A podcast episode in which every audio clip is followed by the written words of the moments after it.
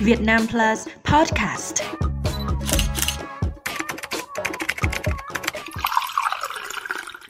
Chào mừng quý vị đến với bản tin 60 giây của Việt Nam Plus News. Bản tin hôm nay có những nội dung chính sau đây. Tiết lộ dàn sao góp mặt trong Táo quân 2024. Thí điểm làn đường dành cho xe đạp ven sông Tô Lịch. Xử phạt nam thanh niên cố tình xăm hình để trốn nghĩa vụ quân sự. Ông Mancini xin lỗi vì bỏ đi ở loạt sút luân lưu của Saudi Arabia. Đặc vụ Israel cải trang phụ nữ đột kích bệnh viện Palestine. Chương trình Táo quân 2024 được dự báo sẽ có nhiều đổi mới không chỉ về mặt nội dung mà nhiều gương mặt diễn viên quen thuộc như Trí Trung, Tự Long, Quang Thắng, Vân Dung cũng sẽ không góp mặt trong giàn táo. Nghệ sĩ nhân dân Quốc Khánh vẫn sẽ đảm nhận vị trí Ngọc Hoàng. Diễn viên trẻ Duy Nam tiếp tục được chọn vào vai Nam Tào. Đảm nhận vị trí các táo năm nay đều là những gương mặt nghệ sĩ có thực lực. Cụ thể, diễn viên Bá Anh được chọn vào vai táo giao thông. Nghệ sĩ ưu tú Quốc Quân sẽ diễn vai táo kinh tế. Diễn viên Tú Anh đảm nhận vai táo văn thể và diễn viên Quân Anh sẽ thể hiện nhân vật táo xã hội. Ngoài ra vai diễn được nhiều khán giả quan tâm nhất là Bắc Đầu thì hiện vẫn chưa được ekip sản xuất chương trình công bố.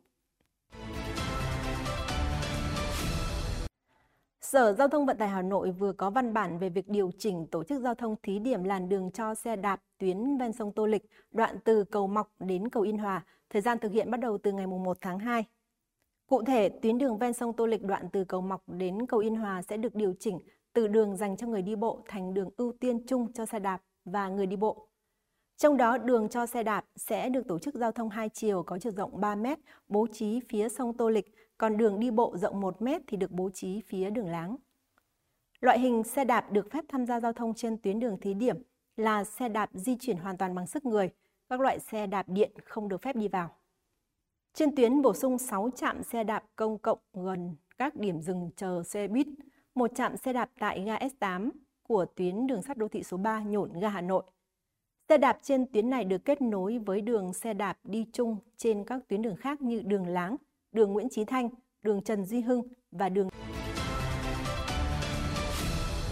Sáng ngày 31 tháng 1, Ủy ban Nhân dân huyện Đắk Lông, tỉnh Đắk Nông cho biết vừa ban hành quyết định xử phạt 15 triệu đồng đối với một nam thanh niên 19 tuổi cố tình xăm hình lên cánh tay để trốn tránh nghĩa vụ quân sự. Theo thông tin ban đầu, sau khi có kết quả khám tuyển nghĩa vụ tại Trung tâm Y tế huyện Đắk Long và thông báo phúc tra sức khỏe, nam thanh niên biết mình đã đạt sức khỏe để thực hiện nghĩa vụ tham gia công an nhân dân. Vì không muốn tham gia nghĩa vụ, người này đã lên mạng tìm hiểu cách thức để phúc tra sức khỏe không đạt – Đến ngày 11 tháng 1, nam thanh niên đã đi xăm một hình có kích thước 7 x 5 cm lên cánh tay trái. Ngày 18 tháng 1, Hội đồng Phúc tra Sức khỏe Công an tỉnh Đắk Nông phát hiện có hình xăm nên đã loại người này ra khỏi danh sách gọi thực hiện nghĩa vụ tham gia công an nhân dân. Sau quá trình xác minh, lực lượng chức năng đã xử phạt nam thanh niên 15 triệu đồng vì có hành vi gian dối, làm sai lệch kết quả phân loại sức khỏe nhằm trốn tránh nghĩa vụ quân sự. Dạng sáng 31 tháng 1, Hàn Quốc đã đánh bại Saudi Arabia với tỷ số 4-2 ở loạt sút luân lưu và giành vé vào vòng tứ kết ASEAN Cup 2023. Đáng chú ý khi loạt sút 11 m luân lưu chưa kết thúc, huấn luyện viên Roberto Mancini đã bỏ vào đường hầm. Chiến lược gia người Ý thể hiện sự thất vọng khi cầu thủ Saudi Arabia liên tiếp đá hỏng hai lần luân lưu ở lượt thứ ba và thứ tư. Trong khi đó, Hàn Quốc vẫn chưa đá hỏng quả sút luân lưu nào. Cuối cùng ở lượt sút ấn định chiến thắng cuối cùng cho Hàn Quốc, huấn luyện viên Mancini đã quay người bỏ đi.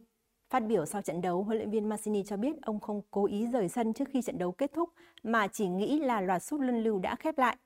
Nhà cầm quân người Ý gửi lời xin lỗi đến các cầu thủ và khẳng định rằng đó không phải là hành động thiếu tôn trọng bất kỳ ai. Roberto Mancini cũng thể hiện sự tán dương các học trò vì đã có màn trình diễn xuất sắc trước ứng cử viên vô địch. Trên thực tế, đội tuyển Saudi Arabia đã suýt có cơ hội đánh bại Hàn Quốc chỉ trong vài phút cuối cùng.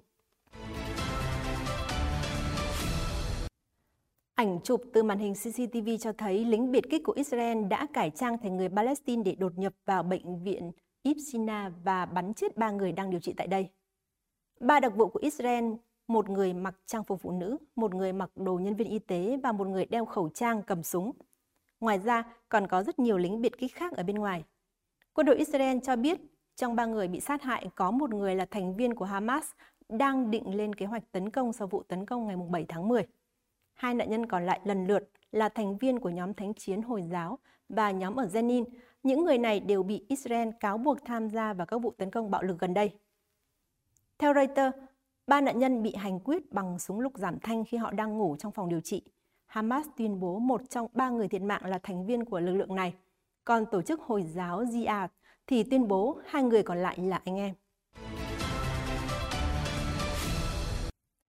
Thông tin vừa rồi đã khép lại bản tin ngày hôm nay. Xin chào và hẹn gặp lại quý vị trong những bản tin tiếp theo.